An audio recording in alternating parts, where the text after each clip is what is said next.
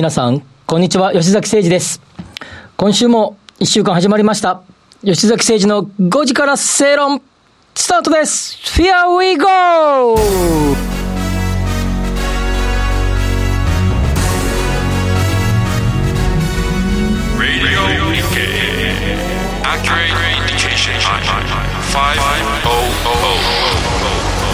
吉崎誠二の5時からセイロ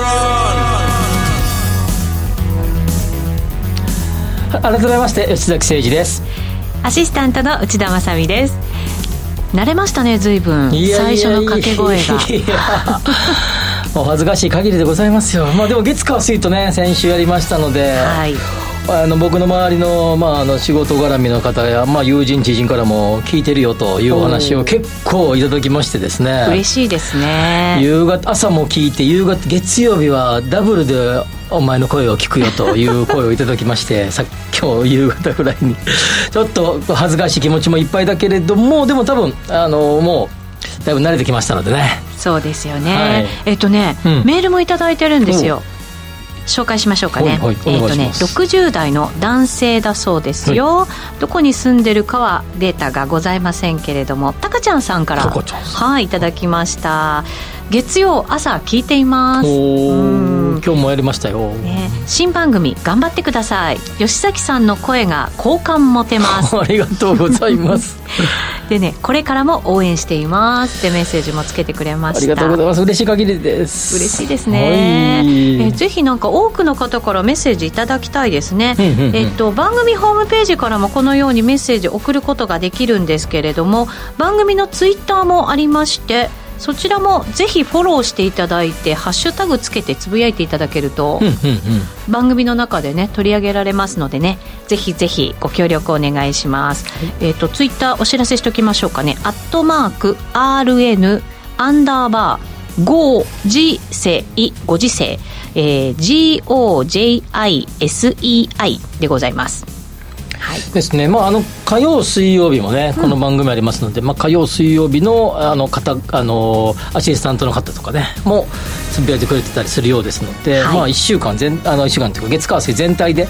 いろんなことをつぶやいていただけたらなというように思います。はい、ね、はい、話題変わりますけども、ほい京都に週末行かれたそうですね。京都に行ってました。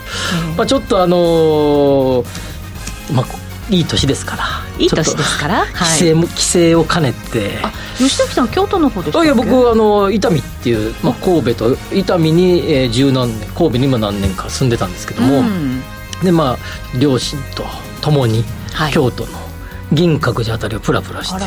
いい時期ですからね。そうです。ちょうどですねあの哲学の道っていうところがあって、はい、あの周りに桜の木がわって割ってるんですけど。ちょうど今咲いてる時期なんですか？咲いてがねちょうど散り始めた時でそれでハラハラハラで哲学の小道ってあのちょうど小川みたいな川が流れてその横をこう歩くのが哲学の道ですけど。結構細い道なんですよね。行ってみて私も驚いたんですけど。銀閣寺にちょうど行く道ちょうどその哲学の道とこうクロスするところに橋がかかっていて、そのまあちょうど北を、まあ、細い川が流れてるんだけどそこに桜の花びらがぼーって散ってですね、もうね多くの方々が写真を撮られておりましたが、まあ、そんな綺麗な話ばっかりするなみたいな顔のあちらのディレクターの方も言ってますので言ってないそうです言ってないそうですなんかね綺麗なことばっかりお前は言うなって言われましたのでちょっといろいろ話をしてみたいなと思いますがただまああのいい、えー、もう月ちょっとね素直な気持ちで言うと、はい、月火水てあの新番組が始まったので、まあ、準備も忙しかったし結構ねもう結構大変だったのであの精神的に、うん、ちょっとゆっくりしゆっくりあの精神的って 気持ち的に。追い詰められてた感じ大変だったので、まあ、木金土をゆっくりしようかなと思って京都にいた次第ですと。なるほど。息抜きになりましたか？はい息抜きになりました。はいそれでは今日からまた頑張っていきましょう。はい。はい。お願いします。はい。さて月曜日ですけれども吉崎さんに景気経済動向を中心に解説いただく曜日でございます、うんはい、投資力もぐっと上がる内容でお送りしていきたいと思いますのでぜひ参考になさってください。それでは今日のメニューもお伝えしておきます。まずは番組前半では経済マーケットニュースをフラッシュでお届けしてまいります。現在の経済産業の動向などがわかると思います、はい、今ねいろんなもの大きく動いてる時期ですから。そうですね、まあ、4月でね、はい、年度始まりってこともありますからね。ですね、えー、続いてですね時流潮流政治流。面白い名前を付けるもんですねディレクターさんも、はい、いやそこになんかあの吉崎さんの意見も加わって はい、最初の吉崎流って言ってた。そうなんですよ。その後清流になって 政治流に。まあ何でもいいんですけど、はい。まああのまあ、時流を時流を読み解くっていうようなコーナーです。はい。そして番組後半は深読み経済指標のコーナーです、うん、今日は？今日はね消費者物価指数についてのお話で、うん、まあ、OECD の,、えー、の中での比較みたいなお話を深掘りしていこうかなというように思います。はい。お楽しみになさってください、はい、それでは進めてまいりましょう。この番組はロボットホームエアトランク東京アセットパートナーズ各社の提供でお送りします吉崎誠二の5時から正論さて、ラジオ日経、吉崎誠二の5時から正論お送りしています。このコーナーでは経済、マーケットニュースをフラッシュでお届けしてまいりましょう。はい、まずは、運輸関連株難聴、海運市況の悪化、景気の鈍化織り込みも。ドイツの長期金利4年2か月ぶりの高水準。ECB インフレ対応を意識しています。中国のゼロコロナ政策、世界経済リスクにロックダウンで部品調達滞り生産に影響。企業の過剰債務76兆円。21年末推計。飲食業や宿泊業で増加。10日に入国制限1万人。検疫逼迫の懸念も。海外は簡略化ということです。うん。いろんなニュースが、まあ、ここでは取り上げられてますが、はい。まあ、どれが気になったかなと思うとですね、もうまずちょっと触れとかなきゃいけないのはドイツの長期金利？そうですね。上がってるんだそうですよ。4年2か月ぶりの高水準ですが、えー、ECB のインフレ対応意識まあ ECB はね金金利の政策金利はずっとゼロのまんま、ね、まああの、はい、ずっともうすごい長い間ゼロですよね。はい。まあ、その中で、まあ、ドイツの、えー、長期金利は、えー、高水準で、まあ、上が上がり基調にあると。ドイツもだっていろんなものの値段上がっててちょっと大変ですもんね、うん、そうですよね。まあまああのよくあるまあ、この EU の経済全体を、まあ、ドイツが引っ張るような形なんだけど、はい。まあ、ドイツからすればあの金利、まあ、ECB、まあ、ちょうど今週か、うん、あのあれがありますよね。理事会が。理事会がね、はい、行われます。ECB の。ラガルド総裁のご発言もその後にあるということなので、まあ、そこでの、まあ、このがどれぐらい影響があのこの長期金利上がってドイツの長期金利上がってることがどれぐらい影響あるのかなっていうのがちょっと注目したいところなんだけど、まあ、ドイツに引っ張られどれぐらい引っ張られるのかやはり、まあ、EU 全体で見ればまだまだと考えるのか。そうですね。難しい舵取りですよね。結構 ECB のお尻をねドイツが叩いてるなんていう話、うん、いろんなニュースで聞かれますけどね、ね、まあ、もうあの離脱しましたけどイギリスはすでに12月ぐらいからね、年末から金利上げてますからね。ただ ECB、まあヨーロッパ、スタグフレーション懸念もね、かなり強くあって、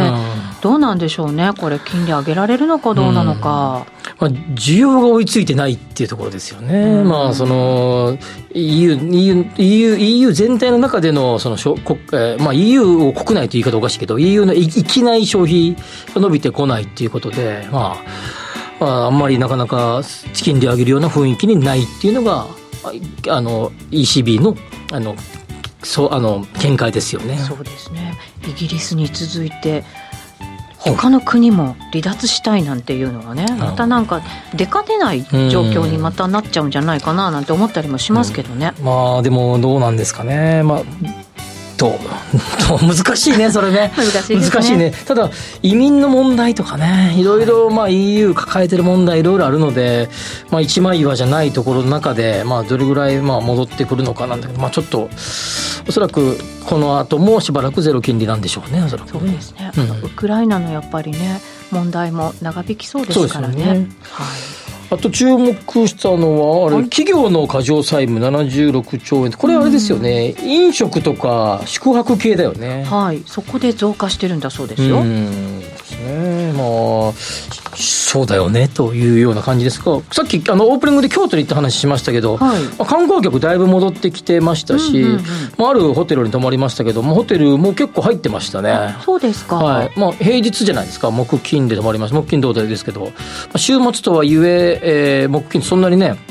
土日でもないしっていう感じだったんだけど、はい、まあ、桜のいいシーズンだったのかもしれないけれども、それでもまあ、まあまあ人多かったですね。あの先週、大阪と京都比べて、やっぱり京都の方が盛り上がりやすいよねっていうね、うん、話、吉崎さんしてましたよね、はい。まあ、国内の観光で大阪と京都のポテンシャル見たときに、まあ、やっぱり京都の方が国内観光のポテンシャルは高いなというように思いますので、まあ、そういう意味で京都の方が回復早いというところなんだけれども、まあ、ただ日本全体で見ればですね、まだまだ、えー、飲食や宿泊の、えー、分野ではかなり厳しいって、そうそういえば、あの、あれ、なんでしたっけ、あの、県民割県民割？あのなんかあのー、その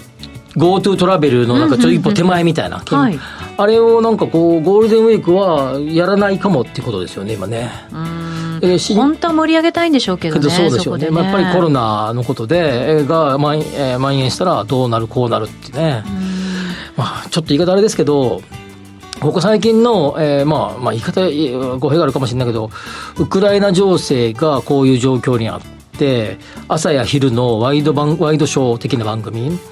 のトップニュースはもうほとんど最近はウクライナ関連ばっかりじゃないですか。確かにコロナの件はちょっと影が薄くなってきてる感じが、ね、ですよね。ありますね。あれもしもですよ。そういうのがなかったら今でもコロナのことああだこうだって言ってたとしたらまだまだムードがなんかネガティブムードが蔓延するんじゃないかなと思うんですよね。でねでも確かにちょっとじわり感染者数上がったりはしてるんですよね。うそうですよね。今ね、なのでまあそういう意味じゃ、そういう意味でも、まあ県民割とかブロック割をまあちょっと慎重に判断すべきじゃないかっていうのが今出てますけどね。そうするとまだまだ長引く可能性があるっていうことだよね。確かにまあ人流がね、こうまた流れるように人が流れるようになれば感染者数これ増えるのは致し方ないというかね、ことですからね。まあ、うまく折り合いをつけながらも本当にウィズコロナっていうね、使い尽くされたような言葉だけど、本当にもうウィズコロナの経済にしていかないと、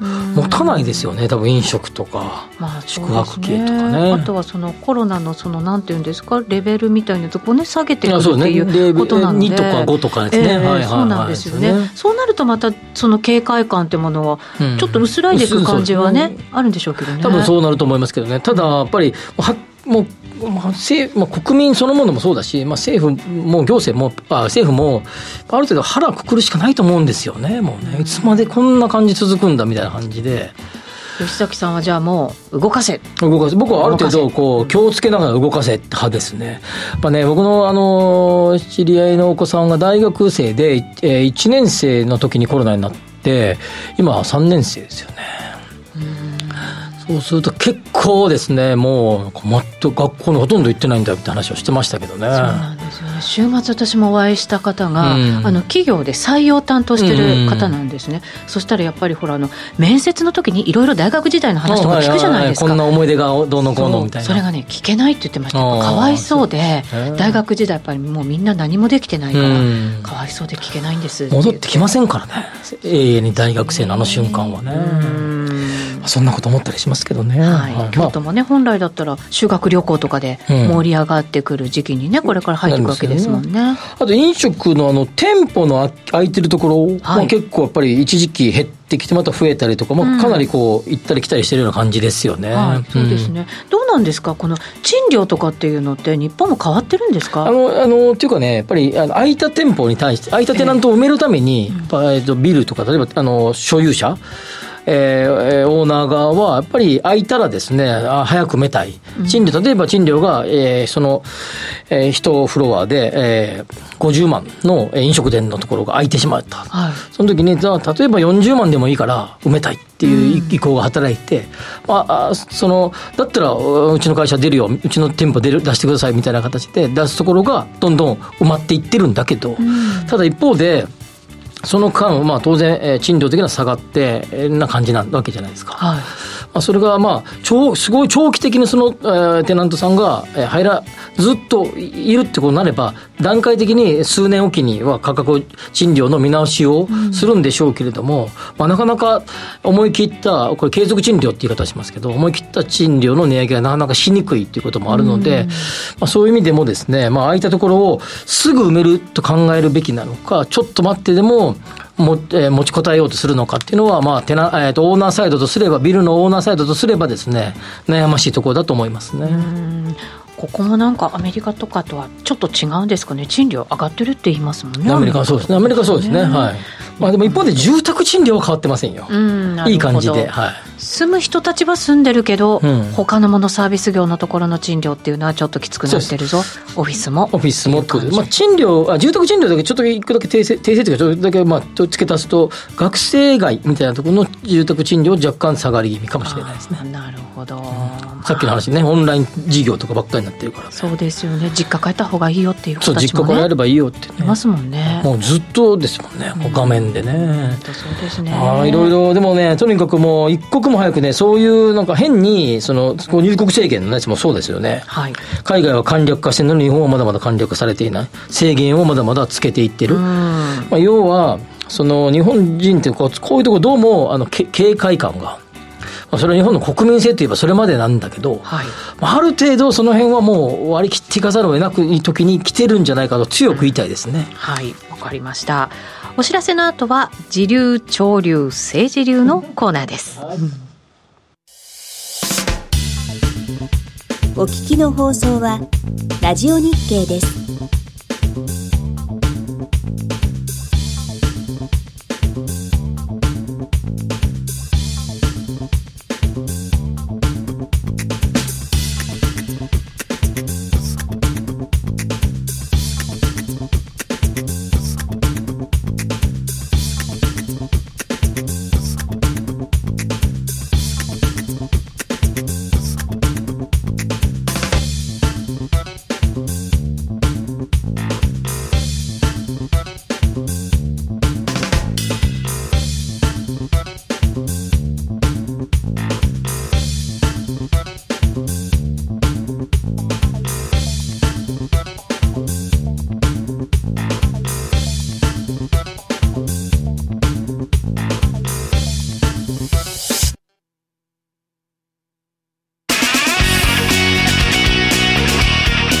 崎誠二の5時から正論さてここからの時間は時流潮流政治流のコーナーお送りしていきましょう。吉崎さんいちいち笑いますね コーナータイトルのところで、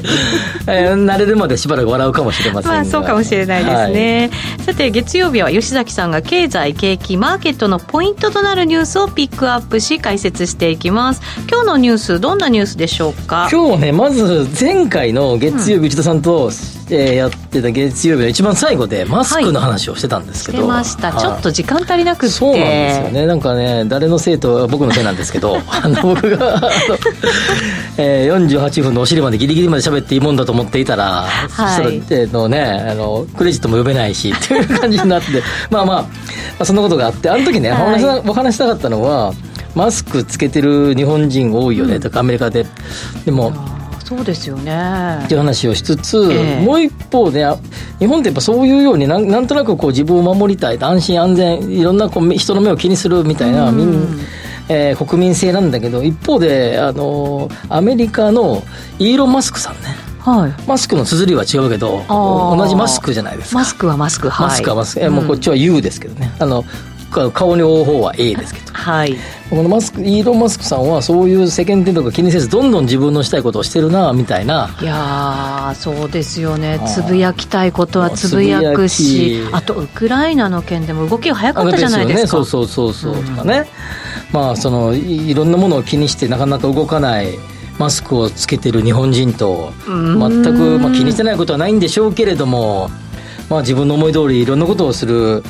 えー、マスクさんイーロン・マスクさん、はい、その違いは大きいよねっていう話で前回終わりたかったわけですよ。あなるほど。じでも時間がなかったので、えー、途中でカットと。いう感じですので 今しときましたんで昨日の分ね、はい、でまあその、えー、マスクさんイーロン・マスクさん。はい。いろんなワード今週もいろんなネタがもうねあの、えー、あの新聞マスコミを賑わしてました。話題が途切れない。はい、はい、2つほどその中から取り上げてみたいなと思うんですが、はい、1つが、うん、こっち？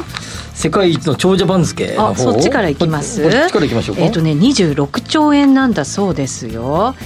まあ、株式ほとんど株式ですよね。保有資産、ね、株ですよね、はい、保有資産2190億ドル。えっ、ー、とね、うん、前年から680億ドル増えたんだそうです。680億ドルってことは6兆6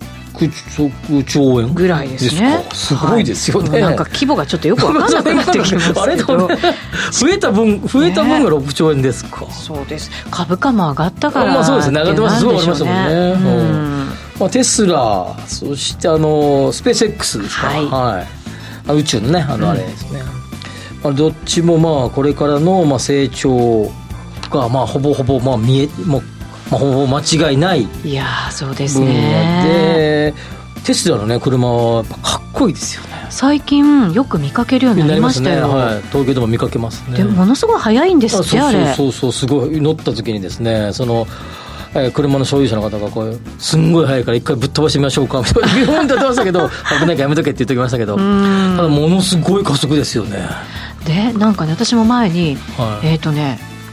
そのテスラに乗ってる、うん、えーと、経営者の人に話聞いたんですよ、うんうんそしたらもう毎朝なんかデータとかが更新されたりとかしててだから全然違う車になってるって言って、うん、それがもうものすごい楽しくって、うん、他の車乗れないって言ってましたよそんななんですか？そう日本のあのあ日本で、まあ、例えば日本日本車もそうですし、まああのね、あのドイツの車とかもそうだけど、はい。まあ、IoT っていう形で、うん、ある程度、まあ、例えば音声で検索とかできますよね、まあ、どこどこ東京虎虎ノ門とか言ったら虎ノ門をパッてナビが出してくれたりするじゃないですか、そうです。私まだねその機能あんまり使えてないんですよ。ですか。オンライン検索とかっていうと全然使えてないです、はい、IoT IoT って言うけどもテスラなんかもその域を超えてるよねいやそうですよ、ね、なんかなんかなんかパソコンってかな？あのパソコンっていいんか？あれがそれがそのまま動くって感じですよね。はあ。もうもう全然違うなって思う。次ね少なくとも買うかどうか分かんないけど広報の一つだよね。高いんでしょ？まだ。まあどうなんですかね。ただこのこれの記事を見ると、はい。えー、アマゾン2位がアマゾンドットコムの、えー、ジェフ・ベゾス、うん、で,、えー、でで次が、えー、あそうかあの LVMH かあのビトンとかのあのブランドの、はい、はい、の、えー、会長。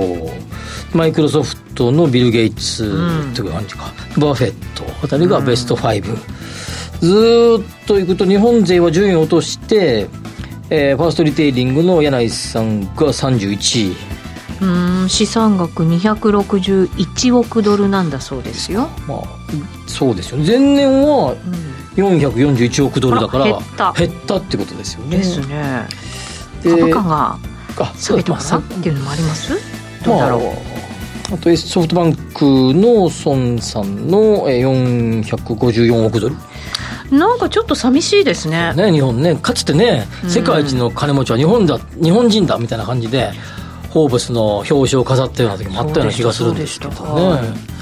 まあ、今こんな感じで、まあ、マスク氏独走ということですよね。ですごい差ですからね1位と2位で。それイコール、企業のやっぱ大きさの差っていうのはものすごいあるじゃないですか。株価もあるけど。そうですよね。それがなんか。ここは伸び伸びしろ加減も全然違うもんねそうですよね、縮んじゃったからまた伸びしろあるって思いたいですけどなかなかそう思えないのが、ちょっと残念な感じしますね。まあそんなイーロン・マスクさんが話題になったのが、ツイッターの株を9%そうそう。取得した？取締役になるならないの話もありましたね、が結局、うん、今日今日の記事？あのえ取えー、ツイッターの取締役就任をやめちゃうと。辞退。パスと。そうするんだそうですよツイッターでいろんなことを述べなんだっけあの、えー、納税を、えー、仮想通貨でするぞとかなんか、はい、いろんなことをなんかツツイッターでつぶやいて。エイプリルフールとかの時とかも 結構お騒がせな感じでしたよね。いいですよね。このだってもしも日本でのこんな大企業の、まあ、日本でもうまあまあなんていうかなもうさせあの世界最高峰の企業の創業者である CEO が 好きなこと言ってたら日本人の企業だったら、はい、そう叩きでしょうね。いやそうですね。あ、でもそれも国民性かしらつぶやく方もそうですけど受け止める側も。受け止める側もそんなこと言う前になんかもっと寄付しろみたいな感じですよね確かに。まあでもなんか 取締役とかになっちゃったら好きなことつぶやけなくなっちゃうのかしら？それがなんか日本の雰囲気だけど なんかどうもそんな雰囲気じゃないですよね。あ そうですか、まあ、逆にそれ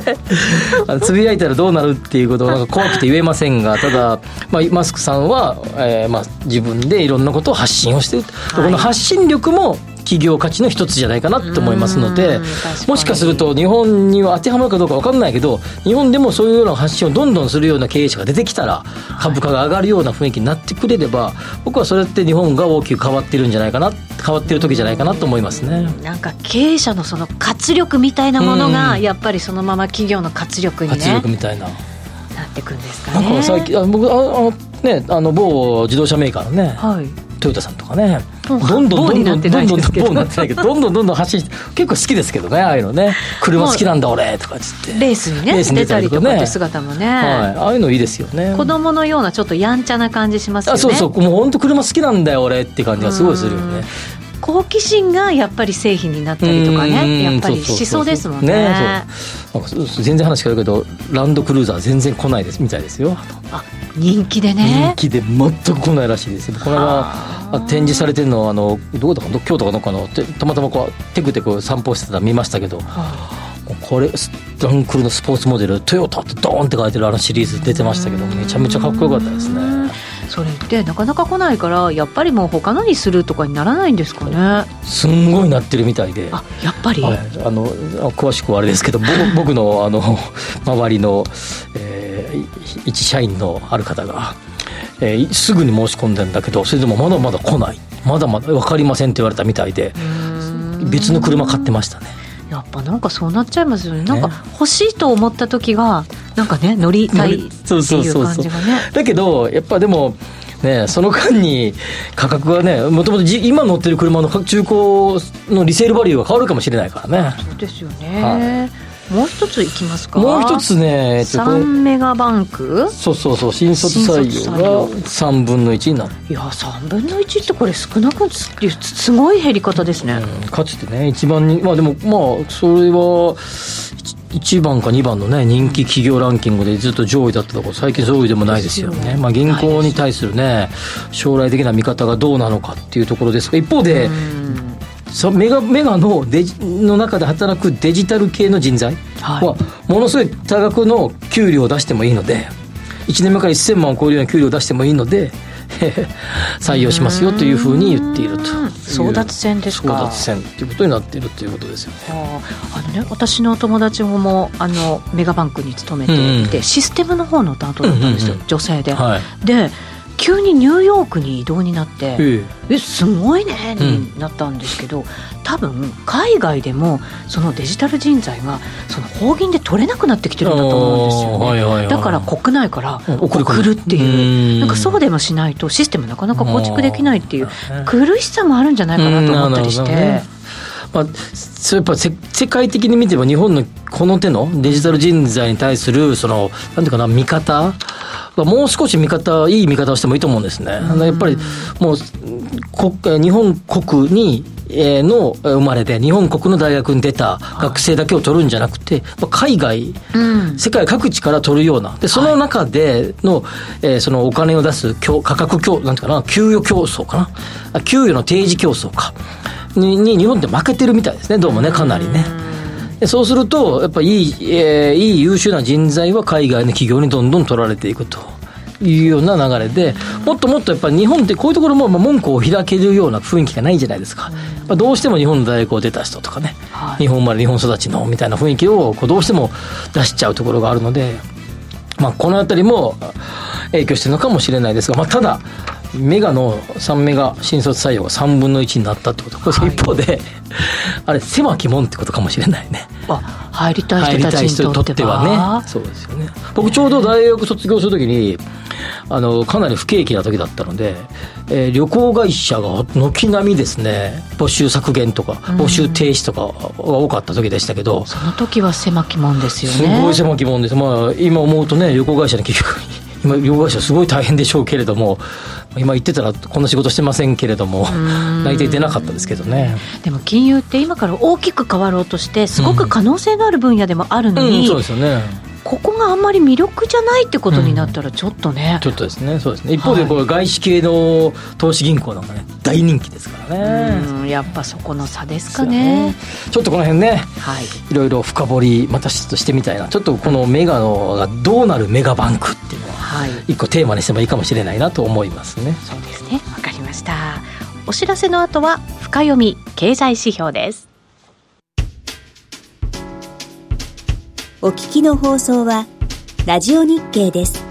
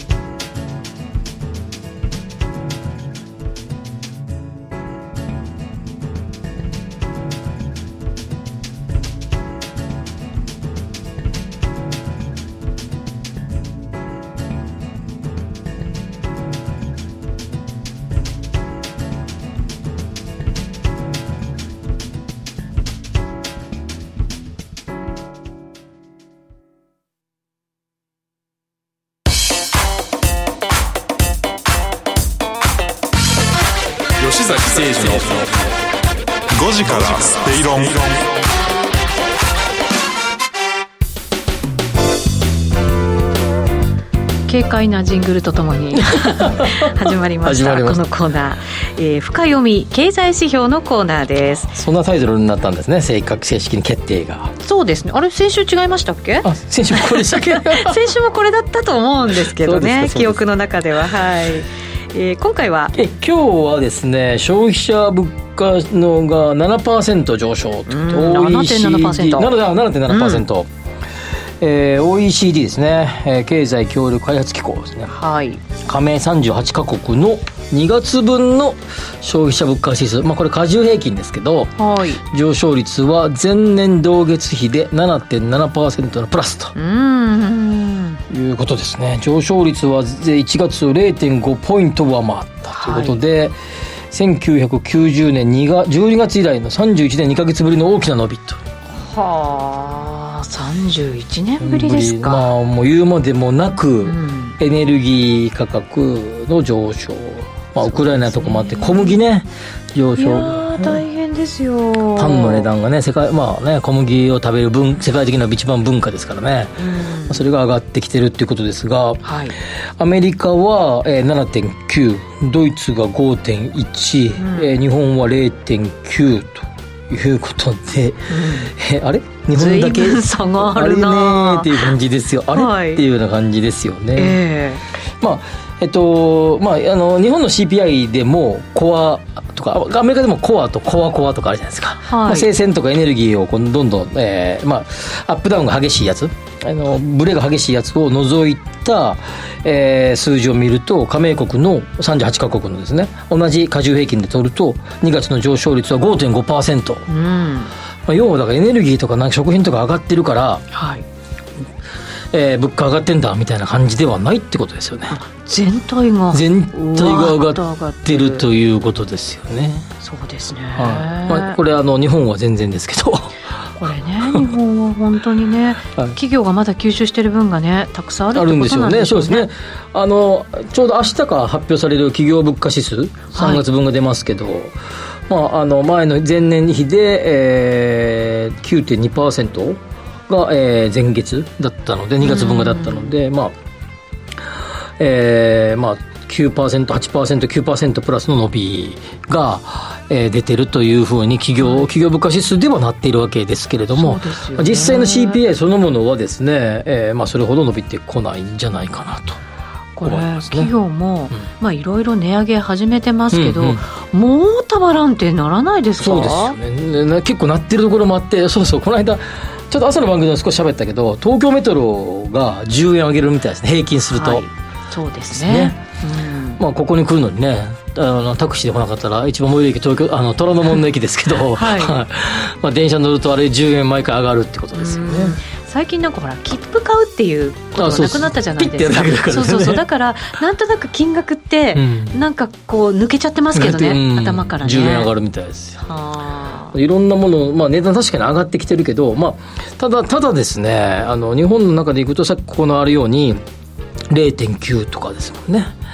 で上がってないというのが日本の、えー、状況になっていると、はい、えー、いうことです。で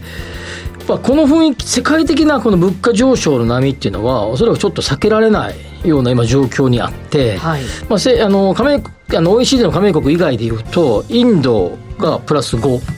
5 5%、はい、5.0ですよ。だからね。中国が0.9中国はそれほど伸びていない。前年に比べるとですよ。っていうような状況になっているということで、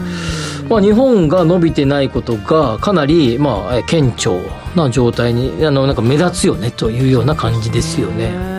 中国も同じく0.9ですけど、はい、これ中国はあの政府が抑えてますもんね、うん、一生懸命、ね、まあ、さらにもうロックダウンとかね、はい、ああいうのもあるし、まあ、中国はまあ、まあ仕方がないかなっていうような感じですが、まあ、ある程度日本のようにね自由経済でやってる中で低いっていうのはちょっと気になるな。ただ、はい、これ難しくて物価の上昇を喜ぶべきなのか否かって議論ってあってこれね見方によって全然違いますもんね。今ここ,、まあ、例えばラジオ日経って比較的マーケットをやってた経済になってたりの番組が多いですけど、はい、経済やマーケットにどっぷり使ってるようなビジネスをしてる人にとったらいやある程度上がらないとまずいよみたいな。だっていいサイクルができてこないでしょ、うん、そうですね。はい好循環サイクルですし、まあ、例えば日米の金利の、えまあ、国際金利の差で日本株が下がってる要因もあるわけですから、うん、まあ、投資あるいは経済みたいなものどっぷり使ってビジネスをしてる人にとっては、えー、ある程度のインフレってないとよくないよねっていうふうに言うんだけど、はい、じゃあ一方で年金とかね、あの、これから下がりましたよね、この間、あの、支給額が4月から。はい、ああいうのとか見見てると、えー、年金で暮らしている方々や例えば農業や漁業とかに国内の中でそういうことをやっている方々にとってはですね、まあ、インフレに慣れすぎることはどうなのっていう意見もやっぱり当然あるわけで。だって私も番組やりながらあの値段これ上がっていかなきゃいけないんじゃないんですかって言いつつ、うん、家に帰って電気の請求書とかこう見るじゃないですか。嫌だなと思うわけですよ。ねそうですよね、うん、そうです。だからそのこの内田正美さんとしてこのこのパーソナリティキャスターとしての内田正美さん的にはそうかなと思うけれども、はい、一方で 1位消費者とすれば上がりすぎもちょっと困るよなと思うわけですよね。ね。これなかなか難しいところで、まあ、でもでもですよ。あの我々、えー、社会社会中学校とか社会の時間あるいは大学とかで経済学とか僕もやりましたけど中ではある一定のインフレがないと経済的には回らないってことは、まあこれはもう明白な事実なので、まあ、その部分は、欲しいっていうところなんだけど僕は一つはやっぱりせせこの例えばアメリカのやつがインフレ、まあ、さっきの7.9とかえっ、と8月の消費者物価指数も6%台の上昇が見込まれてますよね、明日発表ですけど、はい、そうですね、はい、とかになってくると、やっぱり今のえー、FRB とかは、どちらかというと、もう抑える方にいってるじゃないですか、はい、少し前まで金融緩和をやめていく方向、うん、まあ、テーパリングの方向に来たのが、ここからは、えー、金利を上げることによって、えー、インフレを抑え込みにかかってきてるっていうことですから、はい、やっぱこの7%とか8%とかがずっと上がり続けるのは、これはさすがによくないなっていうことなんだけど、うん、もう力技な感じになってますからね。ね 0. 何パーセントみたいとか、ほとんど上がってないのは続くのも、こっちもやっぱ問題で、まあ、適切なやっぱりこうねが何パーセントなのかっていうのはよく議論になっているけれども、はい、まあ誰にも答えはないよね。そうですね。今回って、物の値段が上がってきて、まあ、強烈なインフレになってきて、うん、企業もこう価格を上げざるを得ないじゃないですか。うん。普通の時だったら値段をもちろん上げて、利益も出て、それがお給料に反映して、これがいいサイクルなんですよね。でも今回みたいに物の値段が上がっちゃった、うん、大変だよってなった時に、うん、物の値段上げたところで我々の給料って上がっていかないってことになっちゃうでしょ、うん、これダメですもんね。給料を上げるように一方で給料が逆に上げるように持って行くようにやっぱしなきゃいけないと思うんですね。本当はね。ただ、一方で、そそればっかりしすぎると、今度は上げた給料を、特に正社員の方々は日本で下げづらいじゃないですか。はい。まあ、例えば、えっ、ー、と、コロナが広まった時に、世界の航空会社の客室乗務員の方々、世界中の、特に海外の企業の客室乗務員の方々、どんどんどんどん、あの、えっ、ー、と、退職を、迫られていって日本ってやっぱそういうムードじゃないですよね、ある程度雇用は守り続けてっていう感じですよね。日本とかヨーロッパはそんな感じですよね。そうね、まあ、そういう国はなかなか厳しいわけで賃金を一度上げちゃうとですね下ろすわけにもいかないっていうことで、まあ、これなかなか厳しいような選択で上げたいんだけど上げ上げれないところもやっぱりあると。で企業からすればここで給、えーとこのこういうような言い訳ある程度言い訳ができるときに、うん、ある程度言い訳ができるときに皆さんこういう状況ですから仕方がないですよ。ちょっとだけ上げさせてくださいねみたいな風土じゃないですか今、はい、メトロが10円上げるとかもそうですよね、こう上げこういう時じゃでもない限り上げれない上げたくてしょうがなかったんだけど、うん、上げれないという側面もあるんじゃないかなと一方では思いますね。うんそうですね。この物価の問題ってめちゃくちゃ難しくて、はい、何が正しいかってなかなかないんだけれども、うん、ただですよ。先ほど言ったようにある程度はインフレをやっぱりもうこれも受け入れていかざるを得ない。それを変にもう全然値段は食べれないじゃないかだけではやっぱり話が前に進まないんじゃないかなというふうに思います、ね。デフレからようやく抜け出す、強烈なパンチ入ったぞって思えばいいんですかね。と 思いたいですよね。だからもう、賃金上げるように、まあ、上げて持ってただ、ダメだった時に、やっぱり下下げられちゃうかもっていう覚悟は一方で持っとかなきゃいけないと思いますよね。やっぱりね。上がった時だけ、こういう時だから上げろ上げろだけじゃなくて。まあ、こういうご時世だとちょっとだけしょうがないよね。日本人日本の企業ってボーナスとかね、ああいうところでこう調整をするようなムードですけれども、はい、まあ、基本のベースアップ給が上がるなかなかね最近はそういうムードにないというような感じで、まあ、でもとはいえでもあれじゃないですかね。今みたいなこんだけ企業が物価に転嫁ができなかったらやっぱり転嫁ができれば賃金の上昇につながることもあるけれども、はい、上物価に転嫁できなかったらなかなかえっと、いい好循環サイクルにならない。ただ、企業が、が、企業物価指数が上がってるからといって、えー、消費者物価指数の方に、消費者物価の方に転嫁ができれば、今度こっち、これは、ある意味増税みたいなもんですから、増税じゃないけど、まあ、物価が上がるってことですから、景気が冷え込む可能性があって、ネガティブ循環が始まるかもしれない。どっちもですね、もしかするとっていうのがあるわけですから、まあ、そう簡単じゃないなっていう感じはしますね。確かに。ですね。景気を冷やすっていうことありますもんね。ですね。そうなると景気冷やす可能性があるってことですよね、はい、2回ご飯食べたら1回にしようかとか 2個おにぎり食ったら1個にしようかとかなるかもしれないそれじゃ元も子もないよっていう、はい、そういうことです。そういうことです。わかりました、はい、お知らせの後は今日の正論です。お聞きの放送はラジオ日経です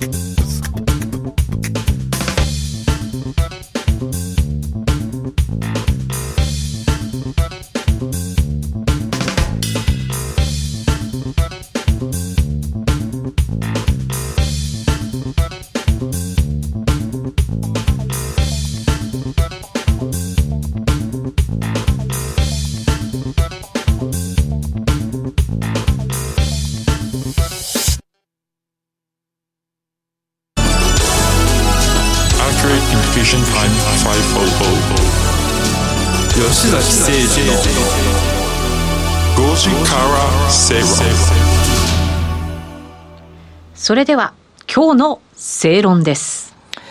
今日はですね、粋な計らいっていうテーマで少しお話をしようかな。はい。粋な計らい、粋な対応。はい。昨日あのね、ニュースで話題になってましたけど、あの、ロッテの佐々木朗希選手が完全試合を達成して、うん、13者連続三振という大大リーグの記録を上回るような日本新記録。そして1試合で19三振っていうですね、もう最高の数字を、あ成績を収められて、成績っていうか、あの、結果を出されて、まあニュースで話題になってましたが、どうもなんか、ネットなんかで見と見ているとですね、えー、あれの千葉マリンスタジアム、あの、ゾゾマリンかのスタジアムの一番最寄り駅である JR の海浜幕張駅の電光掲示板みたいなところに、どこどこ行き何時何分で次来ますよみたいなのありますよね。はい、あのとこにこうビューっとこう、例えばどこどこで電車が今止まってますとか、信号トラブルでとかで書いてる、あのビューっと出てくる電電光掲示板に、祝斎藤朗希投手と、完全試合おめでとうございますというようなやつがテロップが流れたそうですね。タイムリーに。タイムリーに。いや、粋な計らいを JR 東日本するよねと。いや、本当ですね。ねそういうようなのを思って、あ、これ粋だなっていうような感じで、見てたわけですが、はい。昔、2019年3月23日の成田空港でも粋な計らいがあった。お、どんな？ご存知ですか？どんなだろう？その何日か前に、うん、えー、東京ドームで、えー、イチロー選手がですね、うん、シアトルマリナーズの選手として、えー、大リーグの試合を行って、まあ、その後引退の会見を行い、そしてその後、まあ、彼の本拠地、本拠地がまあ住まいであるシアトルに戻っていく。えー、成田空港の、えー、飛行機に乗る、ANA の飛行機に乗ろうっていう時に、普段成田発シアトル行きの飛行機は、あ飛行機は58番搭乗ゲートだったらしいんだけど。わかったわかりました？わかった、はい、!51! そうです。イチロー選手の背番号の51に変えて、のゲー変えてですね、まあ当時オペレーションがそんなに、当時というかその時、そんなに大きなことじゃなかったので、ANA さんとすれば、粋な計らいを行いましたと。いうようなこと。いいですね。いい話だなと。もうね、まあ、あの、まあ、本当にこういう会社の飛行機乗りたいなと僕すごく思いましたけど。思いますね。思いますよね。この、こういう粋なことできる会社っていいよなってすごい思いましたし、はい、まあ JR 東日本さんもそうですし、まあさっきの ANA さんもそうですけど、まあ粋だなっていうようなね、この間、あの、ちょっとたまたまあるところで、あの、親戚の子の子供さんと一緒にタクシー乗ってたんですよ。はい、で、2000円払うところが、えー、で、1940円だったんで、うんうん、60円お釣りいいよっていうふうに言ったら、なんか吉崎さんが粋じゃないですか、それ。タクシーのドライバーさん、なんて言ったと思いますか、はい、僕、助手席座ってたんですけど、お金渡して。後ろにいる、おあの、子供、親戚の子供さんいたんですけど、うん、その、タクシーのドライバーさん、60円いいよいいよって、200円持っていきなって言って、後ろにいるお子さんにジュースでも買ってあげるよって言われたんですよ。粋だねと思ってですね。いなせだねって。いなせね。すっげえ思います。なんかね、粋なことっていろんなね、場面場面でね、あるんじゃないかなと思って、まあ、粋なことをね、